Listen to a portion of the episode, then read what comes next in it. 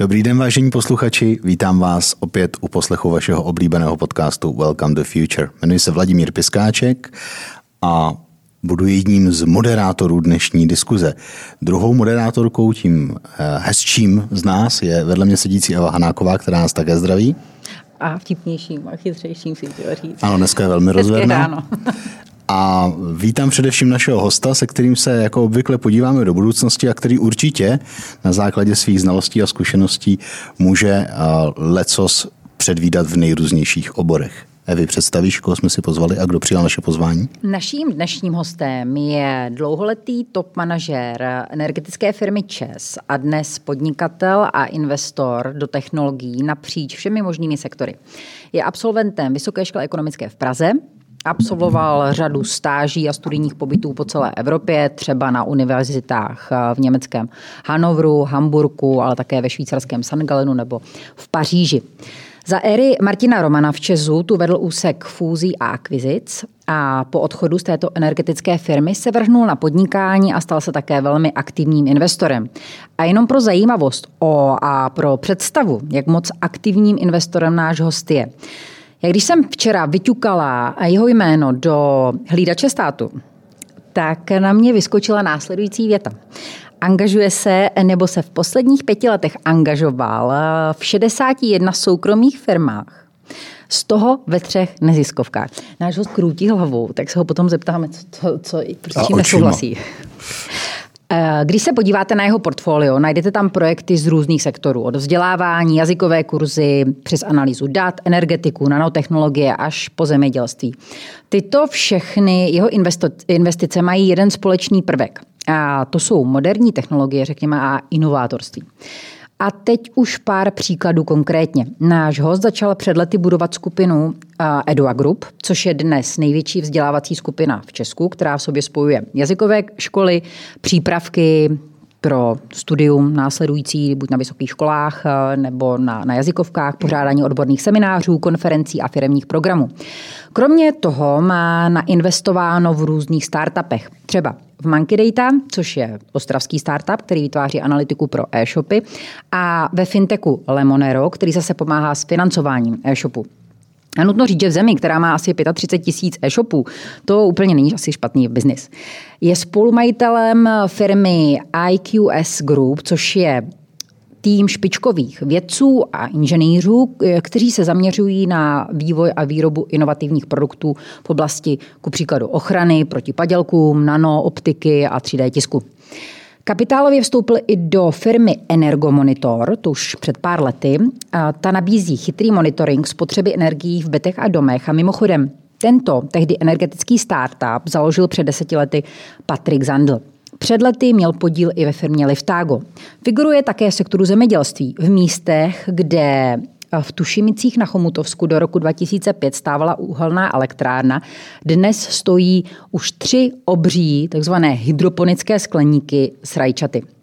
Je fanouškem elektromobility, má Teslu a také podíl ve firmě Nikola, což je první rychlonabíječ elektromobilů kompletně vyrobený v Česku. V létě ale jezdí po Praze na skútru a musím říct, že i dnes, když je asi 7 stupňů prší, tak náš host přijel na skútru také. Rád cestuje, miluje hory, hlavně Špindl, kde stejně jako asi naprosto každý z biznesu vlastní nemovitost. Seznamte se, to je Vladimír Šmalc. Hezký den. Dobrý den a děkuji za pozvání. Dobrý den, já jsem rád, že Eva nevyjmenovala celý obchodní rejstřík teda. Ale než se dostaneme k investicím a určitě k zajímavým otázkám, zajímá je nás rajčata samozřejmě jako každýho, tak eh, my občas začínáme nějakou aktualitou a dnes se dějí zajímavé věci na energetickém trhu, řekněme, a my tady máme špičkového energetika, proto nemůžeme začít jinak. Uh, otázka, jste vy doma energeticky soběstačný? Ve své vlastní domácnosti? Aha. No tak... Eh, Nebo spokoušel jste z velké části, Z velké části jsem. A jak jste toho dosáhl? Teplná čerpadla, kombinace i dalších technologií. Ale samozřejmě není to jakoby nějaká absolutní nezávislost. To si myslím, že snad v tom našem dnešním světě ta, ta, ta úplná Eh, pasivita eh, energetická eh, v těch domech, to je fakt mm, náročné cvičení a já jsem svoji nemovitost přeci jenom postavil už někdy před asi 15 lety, tak přeci jenom není to jakoby úplně, úplně nejmodernější výkřik techniky. Jo, protože o tu nezávislost se bude asi pokoušet řada lidí, ale hlavně řada zemí. Dnes Německo vyhlásilo nějaký první stupeň nebezpečí a začali řešit, co budou dělat, až nebo pokud eh, přestane docházet plyn z Ruska. Polsko oznámilo, že přestane odebírat ruské uhlí, že přestane odebírat ropné produkty. Eh, může být Česko energeticky nezávislé, nebo je Česko teď energeticky nezávislé? Tak eh, Česko je v těchto energetických věcech, v té, v té velké energetice, součástí nějakého širšího trhu, na kterém v tom našem regionu zejména dominuje Německo. Eh, to znamená, že eh, my se vždycky eh, musíme dívat na to a počítat s tím, co, co vymýšlí náš německý soused. A, a ty poslední týdny ukázaly, že energetická politika a i celkově celá ta východní politika našeho německého souseda, na kterou jsme všichni, na kterou jsme všichni kroutili hlavou a, a kde jsme všichni za poslední roky o tom pochybovali, tak se ukázalo, že fatálně selhala. To už dneska Eh, to už dneska snad ani nemá jakoby žádné jiné hodnocení. To je prostě úplně totální, absolutní propadák. Eh, a vedle toho, že my jsme dneska všichni strašně soustředěni eh, na to, co provádí za hrůzy Vladimír Putin na Ukrajině, tak v té energetice ve střední Evropě je potřeba si uvědomit, že my jsme jedna z velkých obětí německé energetické politiky a kdyby se ty věci eskalovaly špatným způsobem a špatným směrem, tak my budeme opravdu mít taky veliké potíže. Takže o nějaké naší nezávislosti se vůbec eh, nedá mluvit. My jsme velice exponovaní a velice vystavení těm vlivům. Takže my lajci, když se o tom bavíme tady v kanceláři nebo v restauraci, jak si vždycky říkáme, teď my jsme takový ten ostrov, spustíme ty uhelné elektrárny a všichni ostatní, ať si trpí, tak to není, jo? No tak eh, takhle to, takhle to není. My prostě máme, eh, nezapomeňte, že my jsme velký dovozce plynu, máme, eh, máme celou řadu eh, především teplárenských jednotek postavených na, na plynu, na pálení plynu. Ta naše pozice je dneska nějakých asi 8 miliard krychlových metrů plynu, které do České republiky dovážíme naprosto dominantně z Ruska. A když se podíváte strukturálně na to, jak to vypadá, tak my ve střední Evropě jsme na konci té trubky. Eh, my nemáme žádný přístup k moři, nemáme žádné LNG terminály. Eh, o diverzifikaci v plynu eh, se v našich podmínkách dá velice těžko mluvit. A to všechno jsou věci, kde kde jsme skutečně jaký silně exponovaní a, a, a teď už to jako ze vší vážností bude bohužel tahle vláda, která za to nemůže, tak to bude muset řešit. A jaký to řešení se nabízí? Nebo jaký řešení může podle vás být tyhle situace? No tak eh, tam určitě eh, teď nevím, jestli máme úplně nějaký tak velký prostor na nějakou takovou fajnovou, detailní energetickou diskuzi, ale eh, ty opatření bych asi rozdělil jak je do dvou balíků. Jedno jsou ty krátkodobé a druhé jsou pak ty dlouhodobé. V těch krátkodobých asi se určitě musíme připravit na scénáře, že ten plyn celkově a možná i ropa budou Eh, projdou jakoby nějakými významnými omezeními, nebo že snad dokonce eh, ty toky eh, se v nějakých úplně vyeskalovaných scénářích mohou zastavit a, a je potřeba, aby jsme na tohle to měli zpracované scénáře a dokázali si poradit a zareagovat na to, co by se stalo, kdyby skutečně ten tok se přerušil a taky, co by se stalo s touhle situací v kterém konkrétním ročním období, protože asi teď už nám zima končí a, a pravděpodobně teď bychom tu tu situaci zvládali o trošičku líp, než eh, kdybychom eh, teď eh, byli na začátku zimy. Takže to jsou ty krátkodobé scénáře, které si musíme určitě zpracovat a podívat se na to, jak těm s těm nepřípadným hm, úplně extrémním eskalačním scénářům můžeme čelit. A to je nepřivolávám, to jenom prostě konstatuju, že skutečně se to může stát, když si poslechněte Vladimíra Putina, který si už několikátý den otravuje, že když mu nebudeme platit v rublech, tak eh, že plyn se zastaví, eh, tak, eh, tak to je prostě dneska jakoby realita. Plyn se stal reálně zbraní, to je výsledek prostě té politiky, to, to, o čem jsme se vždycky bavili a o čem jsme vždycky mudrovali, tak to se teď ukazuje jako fakt. Plyn je reálně zbraň a my se musíme připravit na to, jak nás tato zbraň může ohrožovat. Jo, a mluvil jste o těch dlouhodobých scénářích a ono vlastně, kdyby ta válka nebyla, tak asi bychom tady diskutovali teďka o Green Dealu a o tom, že ten tlak přichází z Bruselu. Vlastně teď se ukazuje, že eh, i těm, co se nelíbil nebo přišel uspěchaný, tak eh, že ty kroky budou potřebné. A i v těch diskuzích o Green Dealu ale zaznívalo, ale jak se to v Česku jako dá udělat? To, jaká je vlastně teoretická vize energetiky, která není závislá na ruském plynu. Ne, nebavím se o příštích dvou letech, ale o třeba příštích deseti, dvaceti letech. No A jaký je tam hodný energetický mix? No my, takovou, my takovou vizi momentálně zpracovanou nemáme. Naše aktuální, naše aktuální energetická koncepce eh, je zpracovaná na energetickém mixu, ve kterém je přítomno jádro, ve kterém postupně utlumujeme uhlí eh, a ve kterém prostě z nějaké části jakoby stále eh, provozujeme plynové zdroje, které prostě jsou doplněny nějakými obnovitelnými zdrojemi, které, zdroji, které budeme postupně víc a víc stavět. Takže to je náš No a vaše osobní, čím jsme se kdysi da, uh, bavili o tom, jak bude vypadat energetika budoucnosti spolu a o to hrozně zajímavý a vy jste říkal takovou docela jako revoluční představu. Jaká je vaše osobní vize ideální energetiky budoucnosti v Česku? Nebo tak eh, my, když jsme se o tom bavili, tak jsme se bavili eh, spíš jakoby z pohledu jaké té struktury a hodně jsme se věnovali té decentralizaci. Hodně jsme se bavili o tom, že eh, musíme ty naše výrobní zdroje zmenšit a, a co nejvíc decentralizovat, protože jenom to nám vlastně v té soustavě umožní provozovat ty zdroje a vůbec celkově jako tu soustavu s nějakou rozumnou flexibilitou a i za nějakých rozumných nákladů, aby to nebylo pro toho konečného spotřebitele nějak extrémně náročné. Nebavili jsme se o těch palivech, protože tenkrát eh, samozřejmě eh, ty paliva, eh, když jsme tuhle tu debatu vedli, jako nebyly jako takové vyostřené téma. Dneska je jasné, že Zjevně jako dojde k tomu, že uhlí dostane nějakou trošku jaký další životnost, než jsme potřebovali a určitě se o tom bude muset vést debata, která dneska, kde dneska jejím hlavním kritériem bude energetická bezpečnost a úplně nebude tam to hlavní kritérium ochrana klimatu, to prostě bych řekl, že je dneska eh, skoro jasný. Eh, druhé, druhá věc je, eh, ten plyn v tom energetickém mixu je teď v nějakém delším horizontu určitě nenahraditelný, ale musíme se jaký bavit o tom, abychom se zbavili závislosti na Rusku a ten, ten plyn diverzifikovali nějakými jinými trasami z jiných zdrojů. To je, to je druhá věc. Třetí věc, musíme ohromně zrychlit eh, s obnovitelnými zdrojemi, zdroji a, a vůbec jakoby celkově s tou restrukturalizací naší energetiky i z pohledu soustavy a řízení té soustavy.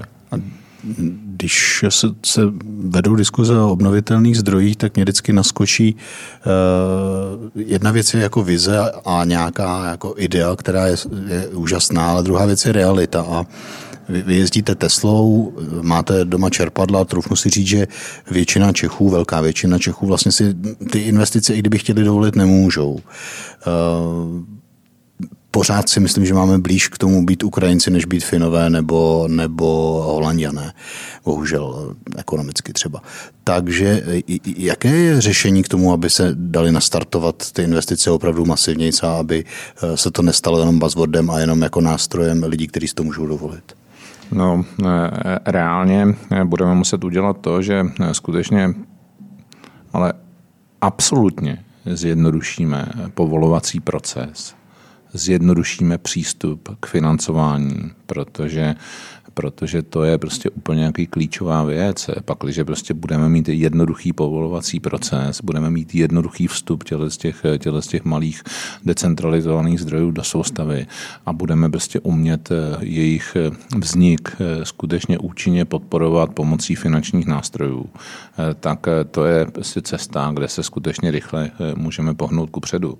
A do toho samozřejmě musíme, musíme diverzifikovat, diverzifikovat ty naše Eh, ty naše palivové trasy, takže určitě eh, si projdeme i nějakou diskuzí, jestli by Česká republika eh, neměla investovat do nějakého podílu na LNG terminálu. Prostě budeme se bavit prostě o celé řadě dalších věcí. To všechno, to všechno je dneska na stole a bohužel už nemáme ten luxus prostě toho, toho časového polštáře. Prostě honíme zase celou tu situaci za 5 minut 12 a těch posledních 10 let jsme fakt jako v klidu eh, promeškali a prospali prostě v té energetické nirváně, kdy ty ceny eh, byly nízké a, a, a všechny nás to jako prostě ohromně bavilo a mysleli jsme si, že tohle jaký bude trvat eh, věčně. Vy jste, Evo, zmiňovala tu moji investici do energomonitoru, ale té se za ty poslední roky vůbec nedařilo především proto, že omezování spotřeby a kontrola nad spotřebou za, v té éře těch nízkých cen byla pro koncového uživatele totálně nezajímavé téma, protože prostě tady elektřina a plyn jako by stály 0,0 nic a všichni si mysleli, že tohle to tady bude na věky. Teď už se to tématem stává a teď už, teď už jsme zase jako v jiném scénáři, ale v těch letech 2015, 16, 17 to prostě nikoho nezajímalo. Já jsem byl úplně šokovaný tím, jak nad takovýmhle skvělým produktem je takováhle nulová odezva. To znamená, že chcete říct, že v případě energomonitoru, což já jsem už zmiňovala teda v tom, hmm. v tom, v tom eh, životopise, eh, že se jedná o zařízení, které vlastně monitorují spotřebu, aktuální spotřebu eh, člověka, ať už to týká elektřiny, ať už to týká vody a všeho ostatního.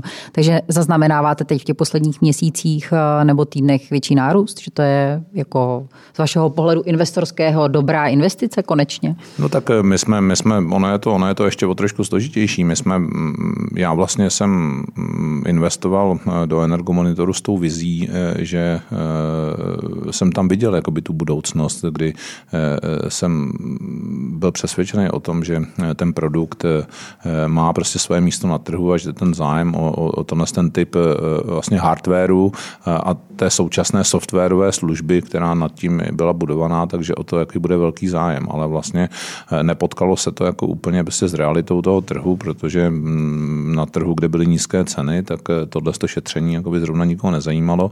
My jsme pak tu strategii eh, museli změnit, protože eh, vlastně jako by tohle to byla pro nás neúspěšná cesta, to, to, musím, to musím říct, to skutečně jako obchodně byla opravdu jaký neúspěšná cesta a tu firmu jsme přebudovali mnohem víc jako na inženýrskou firmu, která prostě umí nabízet jaký větší řešení a umí do nich zapojovat nějaké proprietární technologie, které jsme v Energomonitoru vyvinuli a učinit součástí, součástí těch řešení a vlastně takhle jako obchodně uspět. A to se nám dneska eh, daří, máme tam eh, i nového hm, technologického strategického partnera, velkého belgického společníka, vlastně velikánskou, velikánskou eh, belgickou firmu s miliardovým euro hm, obratem a daří se nám s těmi technologiemi uspět ani ne tak v České republice, ale spíš dneska jak i na těch zahraničních trzích, ale věřím tomu, že ten, že ten prostor jako i pro ty, pro ty inženýrské koncepty, které v Energomonitoru máme, se vlastně promítne i sem, jako i časem, jako i do střední Evropy. Pojďme možná zůstat u těch investic. Hmm. Já jsem tady říkala, v jakých oblastech vy jste aktivní. Řekněte nám, podle čeho vy si ty investice vybíráte, protože mm, když jsme se o tom bavili v vládě, když jsme se připravili, tak jsme říkali, že to je opravdu jakoby z různých oborů. Jsou to zajímavé věci, že ve spoustě věcí jste možná i mentálně předskočil dobu. Podle čeho si to vybíráte? Osloví vás spíš příběh nebo na to jdete spíš výnosově? Máte nějakého člověka, který mapuje ten startupový trh? Nebo jak, jak, to, jak to funguje ve vašem případě? Ne, já jsem, já nemám žádnou svoji strukturu, která eh, mě pomáhá s analytikou těch investic, se skautováním toho trhu. Eh, já, já prostě eh, v těch začátcích, kdy jsem se o ten startupový trh a o ty myšlenky začal zajímat, tak jsem si prostě spoustu těch věcí dělal sám, jsem si je sám analyzoval, protože já vlastně jako obecně investuji do věcí a, a do projektů, kterým se snažím porozumět. Pro mě to bylo i prostě taková jaký příjemná změna, že mě to vždycky jaký nutilo jaký učit se jaký něco nového. A, a vlastně jako ty moje investice bych rozdělil jaký na takový jaký nějaký dva balíky na investice, které mě tak e, nějak jako řízeně či náhodně e, potkali a já jsem se jaký přesvědčil o tom, že prostě mohou být zajímavé a s, nějakým, s nějakou pak jako větší či menší mírou mého angažmá a porozumění té věci jsem do nich pak investoval, anebo projekty, které jsem si sám ve své vlastní hlavě vygeneroval jako tu oportunitu, naprosto jako autenticky, které jsem prostě nikde, nikdo mi je nepřines na stůl. To, to je třeba příklad těch rajčat. To jsem si skutečně jako já autenticky to ten projekt prostě vymyslel, eh, protože jsem někde v zahraničí jaký potkal člověka, který mě eh, prostě o tom na jiném severoamerickém trhu jaký vyprávěl jako o oportunitě. Já jsem si to jenom jaký konvertoval do evropských podmínek, konkrétně jaký do českých podmínek eh, a, a, a vlastně jaký celý ten koncept jsem s těmi mými společnostmi společníky, které tam od začátku mám, s Lukášem a s Petrem, tak jsme to jaký vydevelopovali a postavili na, na, na zelené louce. Takže jako to jsou dva takový, jako dva takový moje přístupy, které já tam mám. Do sortimentu ovoce zelenina se dostaneme určitě. Mě možná zajímá, protože ještě, ještě zůstanu u těch investic obecně. Hmm, padlo tady pár názvů a vašich investic. Vy jste tady zmiňoval třeba mm, nutnost změny strategie v případě energomonitoru. Řeknete příklad investice, co jste udělal za posledních 15 eh, let, co se této oblasti cirka věnujete, 10, 10, 12, dobře. A co pro vás byl největší průšvih? Jaká investice byla největší průšvih nebo největší zklamání? Vy jste se nejvíc pálil. A třeba se z toho i poučil.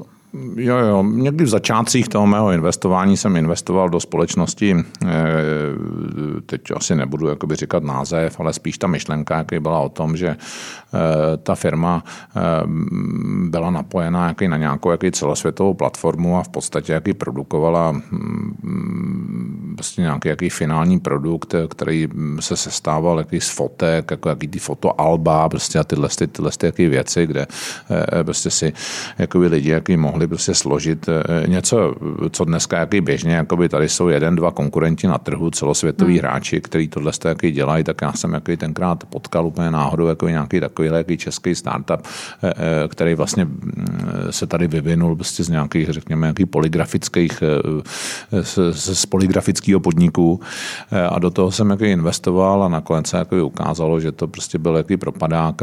Dal jsem tam do toho tenkrát prostě nějaký nějaký jaký peníze, který jsem mm, prostě pak jakoby z toho eh, po nějaký dohodě aspoň částečně jakoby udělal jako nějakou recovery a prostě velmi jaký malou část jakoby těch peněz jsem jaký potom propadáku, který to nabralo, eh, zachránil. Tak to byla taková moje, eh, to byl takový můj jakoby největší jako asi neúspěch, propadák. Ta firma už dneska neexistuje, tak ten název jako nikomu nic neřekne, to se bavíme o letech 2012, 13, to je fakt už pravěk. Jo. Eh, ale a jinak jako myslím si, že eh, všechny ty ostatní investice, jaký plus minus, eh, si procházejí vlastně nějakým svým jakoby lepším či horším obdobím, ale vlastně jako tam nemám jakoby nic, co by nějak jako ultimátně, terminálně ukázalo nějakou svoji neživotaschopnost. Jo, mají tam fáze, jako určitě, eh, ale, eh, ale, ale, ale prostě eh, myslím si, že to je plus minus, jako prostě všechno tak nějak jako funguje. Jo, protože já hlavně, jako, mm, když to jsou ty investice, které jsem si nevygeneroval já sám, tak, tak já to mám jakoby spíš prostě o lidech. Jo. Prostě já musím mít jakoby nastavenou jakoby dobře nějakou chemii jakoby s těma lidma, který ten projekt exekutivně řídí a pokud tam máme jaký porozumění, tak vlastně ani jakoby nevadí, jakoby, že se to chvilku jakoby zmítá v nějakých nejasnostech, nebo že ten trh jakoby nám nějak uhýbá a kličkuje před náma a my pořád hledáme jakoby tu naší cestu. To mě jaký vlastně jaký nevadí, pokud je tam pořád ta důvěra. A to vlastně jakoby nikde jsem k žádnému takovému fatálnímu narušení důvěry zatím jaký nepřišel.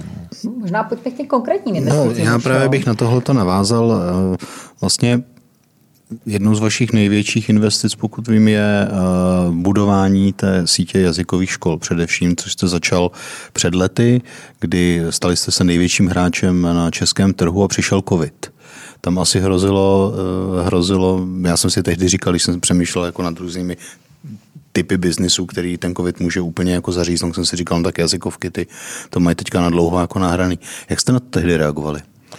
No ještě udělám jako před závorku hmm. jenom jeden takový jaký disclaimer malinký. Já jsem, mm, jako jazykovky tady existovaly ještě dávno předtím, než jsem jaký do nich e, začal investovat. Já jsem spíš jaký v nějaký okamžik jsem si jako vlastně udělal jaký úvahu, že hmm, je to prostě zajímavý trh, eh, který jaký do budoucna eh, prostě pořád jaký bude mít nějakou poptávku a zároveň jaký musí projít nějakou masivní jaký digitalizací, protože jako ty firmy byly prostě, nebo ty brandy, které jsem pak nakonec koupil a smontovali jakoby do té skupiny, tak, tak byly investičně a technologicky jaký do zanedbaný. Oni uměli jakoby skvěle dělat ten obsah, ale jakoby technologicky to úplně jakoby nefungovalo jaký moc dobře.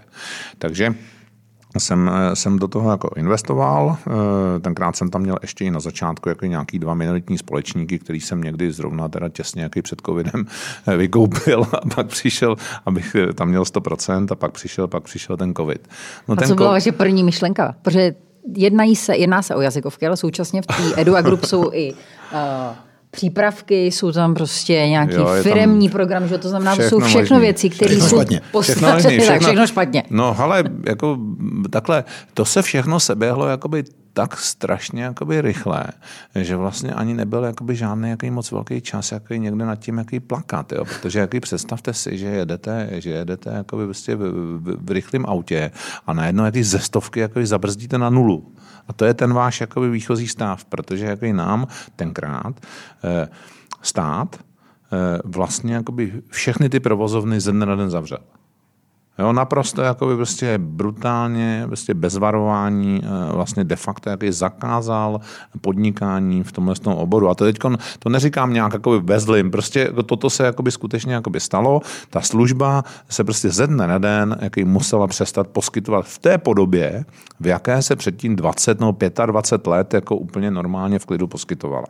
A vlastně to, že my jsme ji velice rychle jakoby restartovali eh, do toho jaký nového modelu, což byl v principu online, protože eh, do té doby eh, všichni byli zvyklí, že přijde pan učitel nebo paní učitelka, ať už jaký na nějakou privátní lekci, nebo nějakou menší skupinovou, nebo nějakou velkou celou třídu. A všechno se to odehrává v tom mm, klasickém offlineovém režimu, kdy jsou všichni v nějaké místnosti a teď si tam jaký prostě učej jazyk, nebo tam probíhá nějaká jiná forma soft skillového kurzu, nebo prostě čeho cokoliv do toho skočím, to je strašně, jak to popisujete, jak to, už to zní jako pravěk, že jo? A to, to, a to tenkrát, a to tenkrát, tenkrát to jako... zpátky.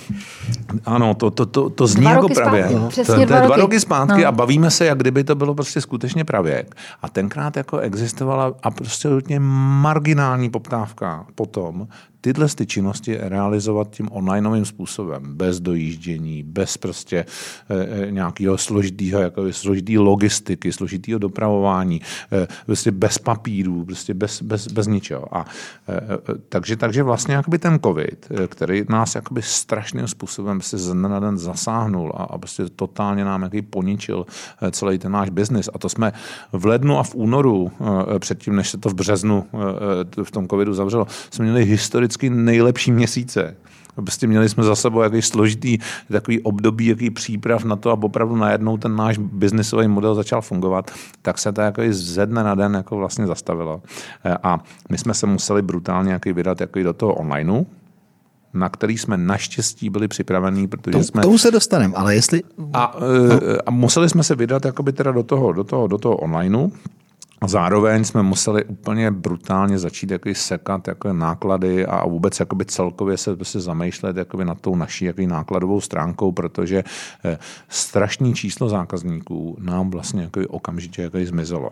V, v té v veřejné jazykovce vlastně všichni, tam jsme jakoby prostě rok a půl provozovali čistou nulu prakticky, a v, tom, v, tom, v tom firemním světě eh, tak eh, jsme vlastně začali po pár jako dnech jakoby nějaký nejistoty, řekněme na nějakých 50% jakoby těch našich původních výkonů. Pak jsme se jaký dohrabali jakoby někam na 65, tam jsme chvilku jaký přešlapovali a pak se to zase jakoby nějakýma našima aktivitama jako začalo jaký postupně jaký vracet, takže Dneska si myslím, že jsme zase ve stavu, jako kdy jsme mm, už lehce jakoby na nějakých předcovidových číslech, ale přišli jsme o ty roky toho růstu. No a ještě, ještě to, zastavím. Eh, Vládě tady zmiňoval, jaká byla vaše první reakce? A teď jako řekněte opravdu, co se událo. To znamená, vy říkáte, že jste museli propustit mraky lidí. Mm-hmm Museli jste najet okamžitě na, na, na online. Co ještě? Co ještě jste dělali? Byli jste na to připraveni, tak co, co ještě, co, co, když se vrátíte no, ještě no, mentálně no, no, zpátky? No, takhle, jako moje práce jako e, v té době jako spočívala v tom, že já jsem se tomu začal jaký věnovat skutečně jaký na 100% jako krizový manažer a, a drtivá jako většina jako prostě mojí práce jaký byla vysvětlovat mým kolegům, se kterými jsme dál jaký pokračovali e, v těch našich aktivitách, v tom, v tom menším týmu, tak vysvětlovat jim, že to není žádná tragédie, že se nám nezbořil svět, že jsme na to připravení, že to prostě zvládneme, akorát jako teď budou jako nějaký potíže a je potřeba, jako ať se na to koukáme racionálně a, a prostě vyřizujeme jako ty věci eh, prostě věcně, jako ať si uděláme jako nějaký seznam, nějaký priority, tak jako tam, my jsme tam vlastně jako ani e, nikdo jako neměli čas jako na to někde tam lomit rukama a lamentovat, jako co se nám to jako prostě všechno jako přihodilo a jaký je to jaký strašný neštěstí. Na to tam prostě jaký nebyl čas, to se všechno odehrálo jaký tak strašně rychle a e, vlastně časem se to během pár dní by se to překlopilo vlastně jaký do té naší jaký vnitřní komunikaci a pak i do té externí komunikace vůči našim klientům, že to je teď by ta nejlepší příležitost na tu technologickou změnu. Takhle. A teď by se nám jako změní, by ty, eh, změní by ten způsob, eh, jak se vzděláváme. Takhle, úplně upřímně. Já uh, se léta učím francouzsky. Mm-hmm. Mám prostě, uh, ještě se s jednou mojí kolegyní mám. Dlouhá léta. Dlouhá léta, ale protože francouzštinu miluju. stejně, ale. No, samozřejmě perfektně. A profesorka eh, já to mám teda, můžu prozradit asi na francouzském institutu. A mm-hmm. ta opravdu odmítla celou dobu covidu mít online kurzy. Takže mě zajímá zase, kolik lektorů takhle odpadlo? Jak to vzali studenti? No, a ty to myslím hlavně konkrétně u těch jazykovek, protože upřímně, jako mě taky nebaví se učit jazyk uh, online. Sorry.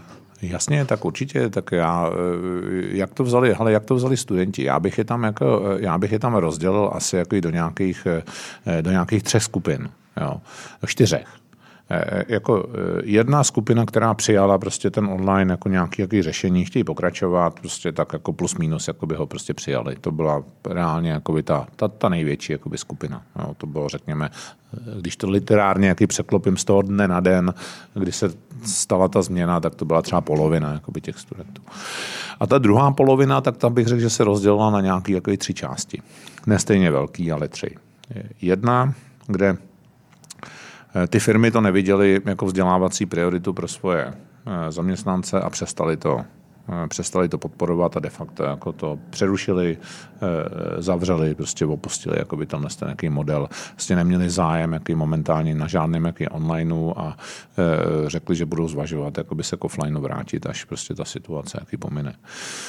Druhá, druhá skupina byla, kdy by sice chtěli, ale nevěřili jakoby tomu online. Možná něco podobného, jako říkáte jako vy o, o vaší jakoby učitelce, že jako nechce jakoby vlastně, nebo ne, nemá důvěru jakoby v to, že jazyk nebo prostě různý jakoby tyhle dovednosti se dají kvalitně jakoby v onlineu. Je to tak, eh, protože tam není ta možná interakce a tato, to je ten problém. Tato jakoby druhá, tato druhá jakoby prostě skupina. A, a, no a pak tam byla jakoby ta, pak tam byla ta třetí skupina, kdy eh, na to, ty studenti, ať už jakoby skrz tu svoji firmu, anebo jakoby sami jakoby na té privátní bázi nebyli vůbec jakoby technologicky připravení.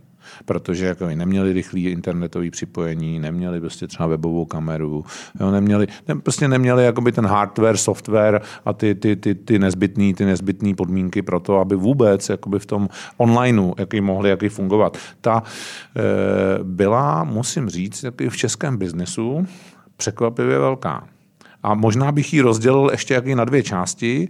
E, jako jedna, která fakt jakoby na to opravdu jakoby technicky jaký neměla jaký vybudovaný to zázemí. A pak druhá, která ho možná jakoby měla, ale do toho zázemí si nechtěla jaký pustit e, prostě technologie typu e, Skype, Google Meet, Zoom, prostě z nějakých jakoby svých, prostě, řekněme, bezpečnostních, softwarových, prostě jiných jakoby důvodů. Jo, takže takhle by se to zhruba, takhle se to zhruba jaký vyskládalo. Když se koukám na, na webovou stránku teď Edui, jo, tak mě zajímá, o co je teď v současné chvíli největší zájem. Když se dívám, že máte Edu a učitelům, jak na online výuku efektivně a prakticky. Třeba. Mimochodem, teda to co, to, co jsem tady viděla, že děláte jazykový kurz češtiny pro ukrajinské občany zdarma. Ten děláme zdarma, máme tam stovky většinou Eh, většinou žen, eh, který prostě přicházejí na ty kurzy. Rozhod, jako, eh, prostě máme tam skvělé týmy lidí akademické, kteří se toho chopili velice rychle, jako udělali ty základní onlineový česko-ukrajinský, ukrajinsko-český slovníky, dali jsme je zdarma jaký veřejně k dispozici, máme tam tisíce sdílení jakoby těchto těch, těchto těch našich slovníků. Vlastně snažili jsme se jakoby taky jakoby v tomhle tom směru jakoby nějak pomoct a do toho jsme samozřejmě nabídli prezenční kurzy, máme tady učebny eh, po Praze, eh, které jsme dali k dispozici a nabídli jsme tady tyhle ty prezenční kurzy a děláme to pro bono, prostě zdarma. Eh, máme tam prostě obrovský převis poptávky a, a prostě dokud nám, bude, dokud nám vydrží chuť, prostředky, entuziasmus, tak to prostě budeme, budeme zdarma poskytovat, protože prostě to vidíme jako nějaký náš způsob, jak můžeme, jak můžeme pomoct. Zase v jiných firmách jsme prostě poslali peníze, pomohli jsme prostě jinak, ale tady jako v té vzdělávací firmě jako umíme pomoct tímhle tím způsobem praktickým, tak to prostě děláme. To dává smysl, jenom bych ještě navázal na tu Evinu otázku a trochu ji možná doformuloval. Uh, jeden extrém jste popsal, všichni jsme chtěli chodit, mít toho svého učitele nebo tu svoji skupinu ze dne na den jsme tu možnost neměli, všichni jsme byli připojeni na online, pokud jsme se chtěli něco naučit. Současnost a budoucnost ve vašich očích vzdělávání, třeba v té oblasti jazyků. Často padá takový buzzword hybridní systém, nebo se nám vrátí naše návyky. Ne, ne, myslím si, že uh, myslím si, že vlastně uh, jsme si vyzkoušeli uh, celou tu škálu, kterou se dál to vzdělávání bude ubírat a, a bude mít prostě v každé té části jako toho svého zákazníka, který mu to, nebo klienta, který mu to nejvíc bude vyhovovat. Čili myslím si, že část lidí se zase jaký vrátí k tomu offlineu, prostě bude tam ten učitel, učitelka versus jakoby student, ať už prostě individuálně nebo v malé skupině. Do toho prostě bude fungovat online, zase individuálně nebo v nějakých malých skupinkách s, s celou tou podporou eh, technologickou, která k tomu je, audioknihovny, videoknihovny, eh, nazdílený interaktivní materiály, prostě to všechno jako by jsme vlastně připravili. To byla jaký obrovská práce, kterou my jsme měli připravenou už předtím. Ta nevznikla jakoby ze dne na den jakoby v tom covidu. My jsme ty audioknihovny a, a videoknihovny a všechny tyhle ty interaktivní materiály v rámci té technologické změny, kterou jsme dělali ty dva, tři roky, jak i před tím covidem, tak spoustu těch věcí jaký my jsme měli připravený. My jsme to vlastně jenom jaký zapnuli. My jsme nikdy nepochybovali o tom, že jakoby ten online začne jaký růst. To, že začal růst tím covidem tak strašně agresivně, hrozně jakoby rychle a že, že, že dneska je to úplně běžná součást eh, toho, toho fungování, tak to je samozřejmě nějaký důsledek toho covidu. No a pak ta třetí část, to bude ten blended, jo, kdy eh, to, to, to, čemu vy říkáte hybridní nebo blended mm-hmm. learning, prostě ten, ten, ten, ten, prostě ten koktejl eh, toho offline a online, kdy prostě v online něco studujete a, a v nějakém zase režimu jiným, jaký docházíte jakoby někam na nějaký, eh, na nějaký semináře nebo prostě na nějakou, na nějakou prezenční výuku a je to takovým nějakým způsobem jaký namíchaný v podstatě to pak jako i vypadá i eh, v principu jako nějaký jaký vysokoškolský studium prostě na nějakých prestižních univerzitách, kdy prostě mm, si spoustu věcí jako děláte, studujete jaký doma sám a pak docházíte jaký v nějakém režimu na konzultace prostě se svým tutorem, který vás jaký vede. Takže... A, mm, a v současné době, kdybyste popsal současný stav, poměr třeba online výuky, offline výuky, jaký je u vás? Tak teď já si myslím, že jsme tak jako půl na půl. Teď momentálně jako i v této situaci. Ten, ten podíl toho online je prostě veliký, zatímco jako eh, před covidem jsme se bavili fakt jako o pár procentech, tak teď se bavíme o desítkách procent, naprosto jaký běžně. Ale podíl online máte na mysli a nárůst online máte na mysli primárně počty lidí. Co se týče financí a co se týče vlastně profitu z tohoto? Tam asi jakoby ty čísla nejsou takový, že, že by se to přelilo z, z té offline výuky a z toho, jak, pro, jak, jste, jak jste dělali tak prostě kurzy teď, uh, offline. Teď, Nebo je to i tak, že peněžně to začíná být pro vás uh, teď, zajímavý? Teď, teď nehodnotím, teď nehodnotím jakoby tu ekonomiku, protože eh, já jsem, já jsem z vedení Edui Group eh, odešel, byť formálně jsem tam v těch firmách ještě jednatel, ale vlastně už jaký během loňského roku eh, jsem to předal tam jaký profesionálnímu managementu a já už ty čísla, jaký dneska jaký vidím agregovaně, takže teď jako nemám jakoby úplně, jako nepřipravoval jsem se na nějakou detailní debatu prostě o naší bilanci a o, o PNL, jako jedu ale, ale jako agregovaně tam prostě ty příjmy před covidový vidím, Vidím tam na ně jakoby cestu v tom letošním roce a úplně teď nevím, jako kolik přesně, jaký bude podíl toho online a kolik má vystudovanou vysokou školu ekonomickou, ale, si vždycky tu PNL musíte Ale to vůbec o to nejde. Mě jenom zajímá, že oba dva jsme z médií a víme dobře, jakým způsobem docházelo k vlastně pře, přešaltování že jo, z papíru hmm. prostě do internetu. Každý má pocit, že to, co je na webu, to, co je online, je zdarma. Takže mě to zajímá, jestli opravdu i v této oblasti, jako je vzdělávání, jestli lidi opravdu jsou ochotní. A ten, ten výpadek toho offline onlineu je online výuka schopná nějakým způsobem já myslím, kompenzovat. To je to, co, já myslím, proč já myslím, že my to, já myslím, že my to dneska eh, vlastně jako i máme jako i v těch našich vztazích jako s klienty jako plnohodnotnou volbu, že prostě ta výuka nějaký buď může probíhat onlineovým nebo offlineovým způsobem a je, bych řekl, jakoby na, eh, na, na, na, na chuti a přístupu toho klienta, si jaký z těch způsobů uh, si Dobre. vybere. Jo? Uh... Takže a, a my nepreferujeme jakoby prostě ani jeden, ani druhý, ale ukazuje se, že po všech stránkách, jako je dneska ten online, pro spoustu lektorů paradoxně jaký přijatelnější, ale i pro spoustu klientů paradoxně přijatelnější než ten offline. Aha. Poslední otázka z pohledu klientů, a teď hmm. já to mhm. myslím z pohledu Vladimíra Šmalce. Kdy jste co vystudoval nebo absolvoval online? Kdy jsem co vystudoval nebo absolvoval online? Jaký kurz? Lidi to zajímá z toho důvodu, jestli Jasně. opravdu jakoby vy sám jste spíš příznivcem offline kurzu nebo online kurzu. Hele, já, eh, já takhle, eh, jako formálně jako za to, já jsem jakoby teď za poslední nějaký roky vlastně jakoby žádný, žádný kurz onlineový neabsolvoval, protože to není jakoby způsob, jakým, nebo tenhle ten, takhle, tenhle ten, tenhle ten formální jako krok jakoby není ten můj způsob toho mýho jaký vzdělávání, ale když se potřebuju orientovat taky v nových technologiích, tak eh, já samozřejmě onlineovým způsobem diskutuju eh, s dodavateli. Eh, veletrhy probíhaly, nebo vůbec představování a prezentace nových produktů probíhaly jaký vyloženě jakoby onlineovým způsobem.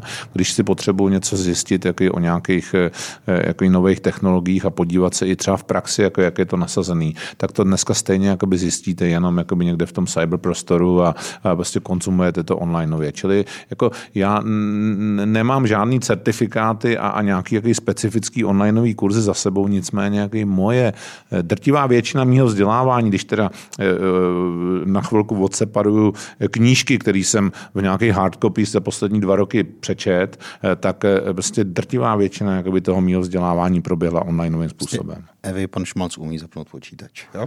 ale, ale jako právě, že to je špatně, já jsem takhle vůbec, takhle to nemělo skončit. Dobrá. Mě to zajímá, jestli opravdu jste řekl prostě, OK, přihlásil jsem se na nějaký kurz a, a, dělám ho online. Už jsme vzdělaní. Ne, ne, ne, nepřihlásil, jsem se, nepřihlásil jsem se na žádný kurz a, a nedělal jsem ho online, ale prostě poctivě Dobře. jsem online studoval e, prostě jiné Ale jiné to věci. je mi jasné. Tak pojďme do tak další pojďme, okruh. pojďme tam, kde eh, aktivní stále jste, pojďme na rajčata. Vy Ale počkejte, Evo, no. jenom ještě vám odpovím. Ano. Já teda jako zase na druhou stranu jaký nemám jakoby žádnou akutní potřebu eh, se prostě jazykově eh, vzdělávat. Já teda jako, ne, že bych se chtěl chlubit, ale těch jazyků jako na té uživatelské úrovni. Tak se jako, pochlubte. Ne, to, co já eh, vím. Umím, umím, umím jako docela dost, jako Takže, aktivně. Jako. Ale umíte ne, ne, asi čtyři, že jo? Francouzsky, anglicky, německy, rusky. No, třeba. Správně? No, určitě. To, to jako celkem, jako celkem jakoby ovládám, no, takže a plus jakoby rozumím jakoby i s další. Myslím si, že to moje eh, minulé jakoby balkánské tažení jakoby mě naučilo tam... porozumět celé řadě no, řek, Řekl bych, i když, i když se podívám na historii skupiny Čes, že srbsky se domluvíte taky, bych si tak typnul. No, tak nějakým, minimálně tomu, minimálně tomu jakoby trošku jakoby rozumím, ale, ale asi nemám problém jakoby obecně jako s italštinou, se španělštinou, jako taky taky prostě těm jazykům rozumím, ta francouzština. Protože já jsem ještě starý produkt starého školství, já jsem měl latinu čtyři roky. Já taky. Jo. Takže Všichni jsme měli latinu, a, a, ta latina, ta latina vás jakoby ohromným způsobem kvalifikuje do těch románských jazyků a v okamžiku, kdy jeden z nich docela jakoby slušně umíte, tak ona vás jakoby prostě mm, přemostí jakoby i do těch, i do těch dalších. No. To se musí říct, jste hrozně skromný. Tak, eh, teď to vezmu do ruky já na chvíli. Jsem, jsem Takže děkujeme za, za exkurs do, eh, do moderního vzdělávání jazyku. Nicméně, tam, kde stále jste aktivní a, a vlastně řídíte to, pokud se nepletu, manažersky, eh, jsou ona, ona již několikrát zmínila rajčata. Kolik procent rajčat vy vlastně vypěstujete v Česku? Já si myslím, že jsme někde nad 10% české spotřeby. Takže posluchači, pokud si desetkrát půjdete koupit, koupit rajčata, tak určitě, nebo velmi pravděpodobně jedno z nich je od, je od pana Šmalce. Vy a jeho společníků. A jeho protože společníků. jako já to, musím vás Vladimíre opravit, já to exekutivně eh, jaký neřídím, já tak jako se hodně starám jaký o strategii, ale exekutivně to řídí můj prostě úžasný kolega Lukáš Rázl eh, a ten to má jakoby celý fakt eh, totálně na triku. Dobře a pojďme k tomu začátku. Vy jste říkal, že vás to napadlo, když jste se bavil s někým, kdo to dělá v Americe. Mm-hmm. Určitě je tady řada lidí, kteří, když se baví s někým, kdo má nějaký zajímavý podnik v Americe, tak si říká, Ježíš Maria, to je super, to by taky jako v Česku dávalo smysl. Málo kdo z nich to ale dotáhne do, to, do té podoby, že by ho opravdu tady udělal. Eh, od, od té debaty do realizace, jak dlouho to trvalo? Eh, od debaty do realizace eh, to trvalo tři roky.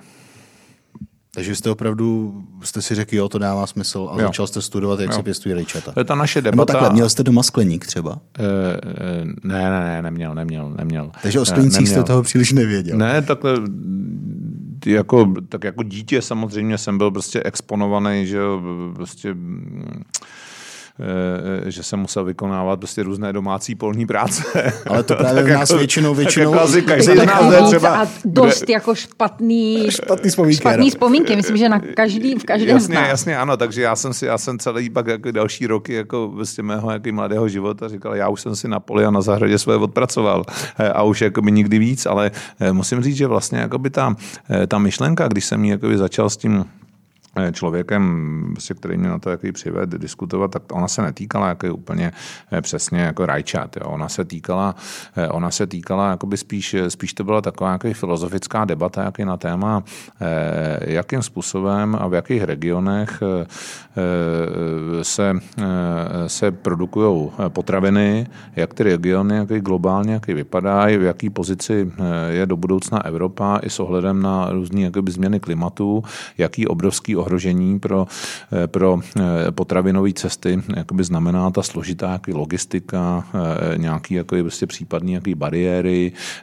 Na konci dne, jaký, podívejte se, i COVID nám ukázal, jakoby co za ohrožení jaký pro logistiku, jaký může existovat takováhle jaký pandemie. Čili to byla jakoby tahle jaký debata a tam mě vlastně jaký přivedla na, na, na myšlenku, že jaký v některých komoditách Česká republika, speciálně jaký v zelenině, rozhodně jakoby není jakoby sobě soběstačná eh, a že by stálo za to jakoby se o to zajímat. A upřímně řečeno, jaký hydroponický skleník, jaký není žádný můj jakoby originální vynález. Hydroponický pěstování je tady jakoby dekády eh, a eh, ta, ta, ta, ta moje jakoby úvaha a úvaha jakoby těch mých kolegů, který, se kterými jsme to na začátku jaký spustili, nikdo z nás potom vůbec nic nevěděl, tak jako se opřela jaký, o nějaké jaký zkušenosti z nějakých minulých jaký manažerských projektů. Takže jaký, když koupíte jakoby technologie od světové jedničky nebo od světové dvojky eh, a inteligentně je zintegrujete, no tak se prostě nemůžete splést. To byla úplně jakoby jednoduchá úvaha. To, takže to my jsme... jo, ale vy tam máte ještě jeden, řekněme, benefit navíc a to je to, že posluchači možná nevědí, ty skleníky jsou vytápěné odpadním teplem z elektrárny, což je Jasně, tak eh, ano, to je, jakoby, to je druhá věc, že jsme to postavili na pozemcích, které jsou eh, po eh, uhelné skládce, že teplo bereme prostě z velké systémové elektrárny, která vlastně to teplo jakoby by za normální okolností pouštěla do vzduchu a neměla by ho kam dávat. To znamená, že vlastně jakoby ten cyklus jakoby celý je prostě úžasně, bych řekl, jakoby ekologický, vlastně jakoby inovativní jakoby v tom, že, že to, co by jaký normálně jaký nemělo jakoby žádnou hodnotu, tak my tomu tu hodnotu jaký dokážeme dát, takže ten náš partner, eh, eh, od kterého máme jako tam ty dodávky, tak je, tak je vlastně skupina ČES eh, a což mimochodem jako každý vám řekne, jak to musí být takový úžasný a jednoduchý pro mě, prostě bavit se jaký s Čezem, opak je pravdou, jako pro mě je to jaký nejsložitější věc na světě, ty trvání, ty, ty jednání nakonec trvaly prostě dva a půl roku, kde si myslím, že s každým jiným jako by to svoukli za rok, ale jako prostě mě to jakoby tam trvalo jaký mnohem delší dobu, protože prostě přece jenom jakoby ten přístup eh, prostě mezi náma je komplikovaný jakoby tím, že jsem tam kdysi pracoval, což je vlastně jakoby stížení a ne jakoby zjednodušení. Jo, stížení. A objektivně. Ale eh, to, že to, že, eh, to, že jako je to jako vlastně takhle jaký vertikálně uzavřený, jaký pokud jde prostě o ty dodávky, tak eh, to je prostě velikánský jaký plus a musím říct, že jako Čes je v tomhle tom jaký neskutečný partner, že tu myšlenku pochopil a že vlastně umožnil vznik takového projektu, protože z mýho pohledu je to dneska největší evropský rekultivovaný brownfield po, eh, po klasický fosilní elektrárně, který prostě takovýmhle efektivním způsobem pracuje prostě s teplem eh, a eh, takovýmhle způsobem, jaký pracuje i s tou rekultivovanou půdou, prostě, která, která se proto jaký použila pro tu výstavbu. Navíc využívá vodu asi, která jde přímo z řeky Ohře, prostě je to všechno řízeno počítačem. Znamená... 80-90% prostě vody jako pochází prostě z nějaký, z nějaký recyklace nebo jí máme eh, z těch, z těch ploch skleněných, na který ta voda spadne. Takže jako skutečně jako opravdu, pokud jde, mm, já, já tvrdím, jakoby, že to je mnohem víc, eh, mnohem víc technologická eh, firma, než že by to bylo prostě nějaký jaký obyčejný skleníkový zahradnictví. To je prostě fakt jakoby high-tech Viděl technologická firma. dá se to určitě říct. Vy jste začali s jedním skleníkem Teď, teď jich máte kolik? jsem říkala tři. tři. Máme tři fáze za sebou. My Což jsme... je eh, přepočteno naše oblíbené fotbalové hřiště, vy jste to tady říkal před. No, asi 17. 17 fotbalových Což hřišť. Což je asi tři Václaváky, že jo, cirka.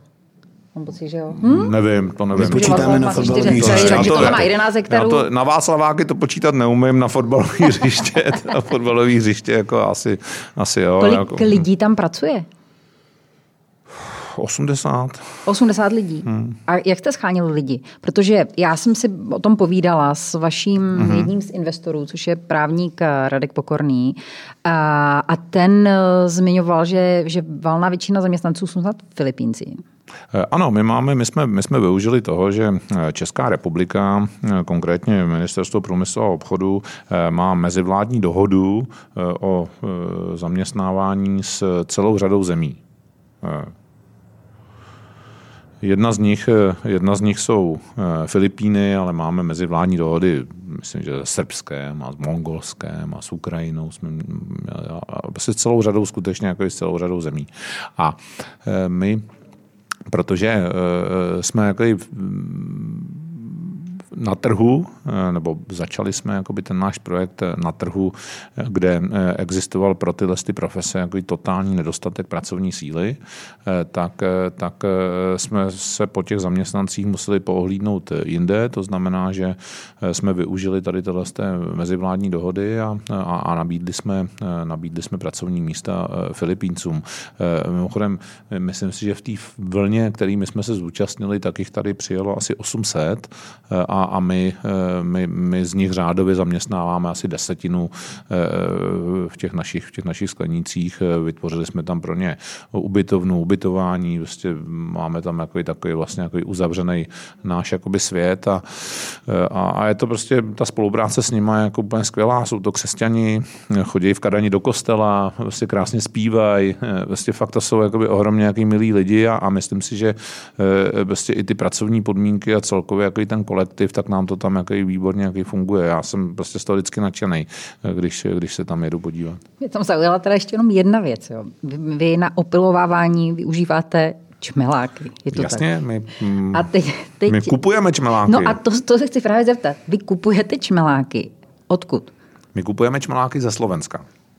Proč kupujeme na, čmeláci jsou na, výrazně jako pracovitější než čeští ne, čmeláci? Ne, ne, ne, ne, čmeláci naopak. Jakoby čmeláci jsou jako, čmeláci jsou vlastně jako Eh, nevím, teď nechci být takový žoviální, nechci říkat jakoby, eh, jakoby lenoši, jo, ale, ale, ale prostě čmaláci jako akorát jenom jaký lítají od květinky ke květince a to je vlastně jako na tom úžasný, protože kdyby to byla včela, eh, tak jako i včela si začne jako stavět prostě tam někde jako nějaký hnízda, plástve, tam se budou množit jakoby nějaký další jaký mikroorganismy, čmeláci jakoby tyhle ty jaký chutě a tyhle ty pohnutky nemají, takže vlastně jenom jako opilovávají a to je na nich to jako živý vlastně roboty. Úžasný.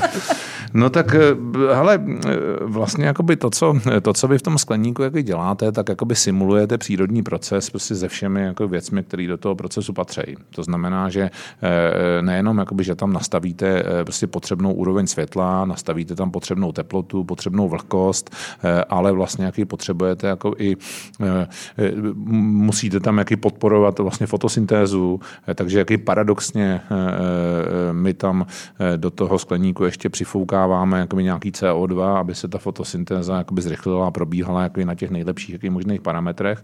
A součástí té absolutně jaký dokonalý eh, přírodní simulace, tak jak musí být i ten proces toho opilení. No a na to je tam vlastně jakoby ten čmelák, eh, který se tam sám jaký nevylíhne. Ten se tam prostě musí jaký přivést, umístit. A proč slovenský čmelák? No tak protože, protože ta belgická firma, která je jakoby světový hráč jakoby v tomhle, tom, v tomhle tom segmentu, eh, tak má prostě nějaké jakoby svoje farmy eh, na Slovensku, který v principu jakoby zásobují tenhle ten region eh, hydroponických skleníků na území Polska, Česka, Slovenska, Maďarska, takže prostě my je kupujeme jako ze Slovenska. No.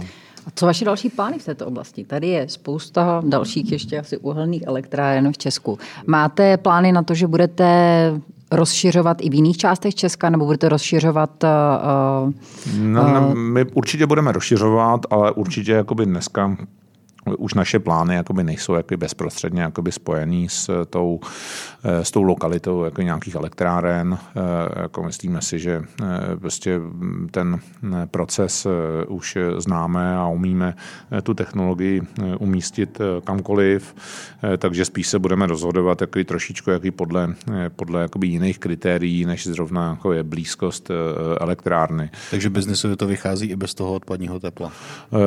Tak jasně, tak jako biznesově celkově jakoby to určitě, podívejte se, eh, eh, každému eh, podnikateli nebo firmě, která dneska jaký musí prostě kalkulovat s energiemi a jako nějakou svojí podstatnou jaký nákladovou složkou, se tak jakoby zhruba jaký před měsícem jako obrátil svět z nohama. Takže jako myslím si, že všichni jakoby se teď budeme muset přizpůsobit něčemu, čemu prostě já říkám nějaký nový standard. A když jakoby před touhle krizí, kterou si prožíváme, něco stálo 50, tak nový standard je určitě dvojnásobek. Eh, a eh, podle tím toho pádem, budete upravovat plány. Tím pádem, tím pádem jako eh, se vám zase jaký otevírají, jaký na druhou stranu zase jakoby jiný jaký možnosti. No, takže, eh, takže já už dneska jako úplně jako nejsem, nejsem eh, nějak jako mm, prostě ultimativně jaký přivázaný k tomu, že prostě musíme stavět jaký blízkosti, jaký velkých zdrojů tepla. Není A když se, když se teda Eva ptala na ty plány, prozradím, že tady probíhala před rozhovorem debata o tom, jestli budete pěstovat papáju, nebo co to chtěla Eva, abyste pěstovali. Dostala jsem otázku, co bych chtěla, aby se tam pěstovalo, tak jsem vyjmenovala pár tak, typů tak my ovoce. Určitě, Když jste otevřeli vlastně tuhle tuniku a ukazuje se, že to je extrémně zajímavý i z pohledu ekologie, nejenom z pohledu Jasně. jako uh, biznesu, tak uh, co je ten plán ultimativní někde? Jako tak my určitě, my určitě jako chceme pokračovat uh, si v té produkci rajčat. Uh, to bych řekl, že jako klíčová zelenina nebo ovoce, jak, jak, jak na to kdo nahlíží, eh, kterou, kterou prostě mm, prodáváme, dodáváme našim, našim partnerům eh, z řetězců. Eh, a jestli jaký budeme jakoby nějak pokračovat jaký v dalších úvahách, tak zcela jistě to bude taková ta klasická standardní zelenina, ať už to bude okurka nebo paprika, prostě tyhle, ty, tyhle ty jakoby standardní, standardní věci, protože pro ně jakoby ten trh vidíme a upřímně řečeno jako myslíme si, že jsme dosáhli jako nějaký technologický technický a, a, a, a prostě pěstební excelence, eh, že si jako na tyhle ty věci můžeme troufnout. A to jste, to jste a etablovali jsme si i jako skutečně jakoby silný hráč jako na to, že jsme vlastně na začátku jako byli parta jakoby takových prostě trošku jako neználků. Jste Naťuk, občas děláme to, že dáváme Evě nějaký takový jako testovací otázky v některých dílech. Teď mi napadla Evo, co je rajče, ovoce nebo zelenina? Zelenina. Já si myslím, že to je ovoce teda. Je to, je to co? Z hlediska nutričního je to zelenina, ale z hlediska biologického je to ovoce. No, je to, ta odpověď je nejasná, takže... Jako takže, takže mám pravdu. Máme, takže mám máme pravdu. Máte, jasně, máme pravdu. Jako, takže, takže rozejdeme, se, rozejdeme se prostě s, s tezí, že Eva má vždycky pravdu. Myslím, že tohle, tohle ano, větu to, teď, tohle... Uslyším, teď uslyším velmi často. Ne? Uh, my jsme tady zmiňovali, uh, dotkli jsme se, je to přesně dva roky od covidu, Eh, začátku eh, doby covidové. Dotkli jsme se vašeho investování. Možná na závěr pár otázek ještě uh, do budoucna. Když já jsem zmiňovala v tom životopisu, že vaše portfolio jde opravdu přes vzdělávání nebo odzdělávání, přes zemědělství, přes nanotechnologie, elektromobilitu, prostě je tam toho hrozně, hrozně moc. Co máte v hlavě teď? Je nějaká oblast nebo už nějaký, nějaká mm, naspadnutí, nějaká zajímavá investice? A nebo pokud ne, tak jakým směrem se v hlavě ubíráte? No, já mám o tom jakoby celkem jako konkrétní představu, eh, a, eh, ale jako není to jakoby určitě teď vlastně k nějakému jaký zveřejnění nebo, nebo k nějaký, jaký, tak oblast. k nějaký debatě. Ano, oblast je oblast jako A potom se dostaneme k té firmě. No. Jasně, jasně. Oblast jako zcela určitě jakoby ty perspektivní oblasti se týkají nějakých nanotechnologií a biotechnologií, to, jako, to určitě jsou ty oblasti. A, a druhá věc, jako, kde prostě já eh, fakt eh, prostě naprosto jako intenzivně přemýšlím o dalším rozvoji a kde i se nutně jako nesmíme jako zastavit, tak je skutečně jako ta zelenina, tady to, to high-tech eh, zemědělství, prostě všechny jako tyhle ty věci, které s tím souvisejí. No a třetí věc, na kterou jaký koukám, nemusím si jaký vůbec nic vymýšlet, tak je hm, obecně obecně taky obecně ta energetika, protože e, vlastně to je úplný jakoby základ všeho a, a tady se nám e, ty naše obchodní modely a, a postupy a, a celkově ta struktura v příštích pěti, deseti letech jakby promění jak nikdy za poslední generace.